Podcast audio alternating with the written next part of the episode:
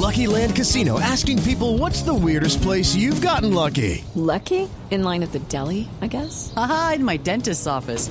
More than once, actually. Do I have to say? Yes, you do. In the car before my kids' PTA meeting. Really? Yes. Excuse me, what's the weirdest place you've gotten lucky? I never win and tell. Well, there you have it. You can get lucky anywhere playing at LuckyLandSlots.com. Play for free right now. Are you feeling lucky? No purchase necessary. Void where prohibited by law. 18 plus. Terms and conditions apply. See website for details.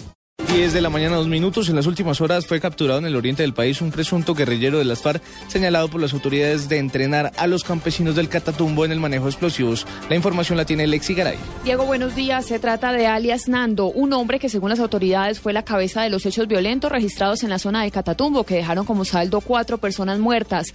Él habría entrenado y asesorado a algunos campesinos en la fabricación y uso de explosivos para usarlos contra la fuerza pública durante las revueltas. Junto a Nando cayeron otros cinco presuntos integrantes de las FARC en operativos simultáneos realizados por la Fiscalía, el CTI y el Ejército en los municipios de Ocaña y Convención. La audiencia de legalización de captura y medida de aseguramiento contra este guerrillero iniciará en las próximas horas en Cúcuta y le serán imputados cargos por homicidio, secuestro, terrorismo y concierto para delinquir. Lexi Garay Álvarez, Blue Radio. 10 de la mañana, 3 minutos. Hoy termina en La Habana, Cuba, un nuevo ciclo de conversaciones entre el gobierno y las FARC relacionado con la participación política. Alias Iván Márquez aseguró que la guerrilla no perderá la guerra, tal como lo dijo el comandante de las fuerzas militares en días pasados. Desde Cuba, nuestra enviada especial, Rocío Franco, entrega más detalles. Los saludos desde aquí, desde La Habana, Cuba, donde Blue Radio sigue transmitiendo todos los detalles relacionados con los diálogos de paz. Pues ya ha terminado este ciclo, el número 12, relacionado con el tema de participación en política. Muy temprano, las FARC, a través de Iván Márquez, el jefe negociador de este grupo armado ilegal, se ha pronunciado frente a las declaraciones que dio hace algunos días el comandante del ejército, el general Sergio Mantilla, en el aniversario 194 de esa fuerza, cuando señaló que en dos o tres años las FARC perderán la guerra. Según el grupo ilegal, estas afirmaciones van en contra del proceso de y lo manifestó en los micrófonos de Blue Radio. No ayuda, no genera un ambiente ni contribuye a los esfuerzos que debemos hacer todos por la paz de Colombia. En este momento se mantienen pues a puerta cerrada tanto gobierno como las FARC, pero en algunos minutos se conocerá el pronunciamiento del gobierno nacional frente a las conclusiones de este tema de la participación en política y en algunos minutos terminada este pronunciamiento lo hará la guerrilla de las FARC. Se sabrá qué tanto avanzaron en este ciclo decimosegundo de estos diálogos de paz que se desarrollan aquí en La Habana, Cuba. Rocío Franco Moreno, Blue Radio.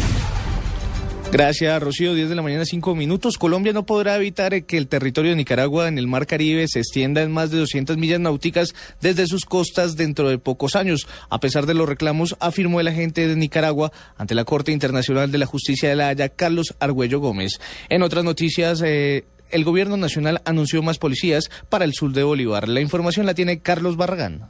¿Qué tal? Muy buenos días. El ministro de Defensa, Juan Carlos Pinzón, reveló que durante el primer trimestre del próximo año, el sur de Bolívar contará con 300 eh, hombres más de la Policía Nacional, hombres que llegarán al Magdalena Medio, es decir, a estas zonas de Barranca Bermeja, Antioquia, Santander y Boyacá. Igualmente, el ministro de Defensa alertó sobre el fortalecimiento de la inteligencia y la Policía Judicial. En Barranca Bermeja, el objetivo será el microtráfico y la extorsión para atacar las ollas. Reveló que habrá un capítulo especial para un grupo denominado Los Aguamanes, que son hombres acusados de, de, graves homicidios en esta zona del país. También se entrevistó con los hombres del batallón de Selva 48 en el municipio de Santa Rosa, allí en el sur de Bolívar, y les recordó que el objetivo es atacar la minería ilegal. El ministro Pinzón dijo que la guerrilla está detrás de este negocio. Carlos Barragán Rosso, Blue Radio. Blue Radio. Noticias contra reloj en Blue Radio. 10 de la mañana, 6 minutos, noticia en desarrollo. Autoridades investigan las causas de la extraña muerte de un hombre que comercializaba frutas en una de las bodegas de Corabastos en Bogotá. Según las primeras investigaciones, el hombre habría asesinado en una de estas bodegas de la central de Abastos durante la madrugada de este sábado. La cifra, una persona muerta y seis heridas, resultó en el parque de, las de atracciones en la capital de Libia por los disparos de un hombre a quien los agentes de seguridad del centro recreativo no lo dejaron entrar, según informó este sábado el Ministerio del Interior de este país. Quedamos atentos al comunicado de las FARC y el Gobierno Nacional en donde se espera que la delegación del Gobierno entregue declaraciones en lo que se conozcan los avances de las conversaciones durante el décimo ciclo de negociaciones con la guerrilla de las FARC en La Habana, Cuba. 10 de la mañana, 7 minutos. Continúen con Autos y Motos en Blue Radio.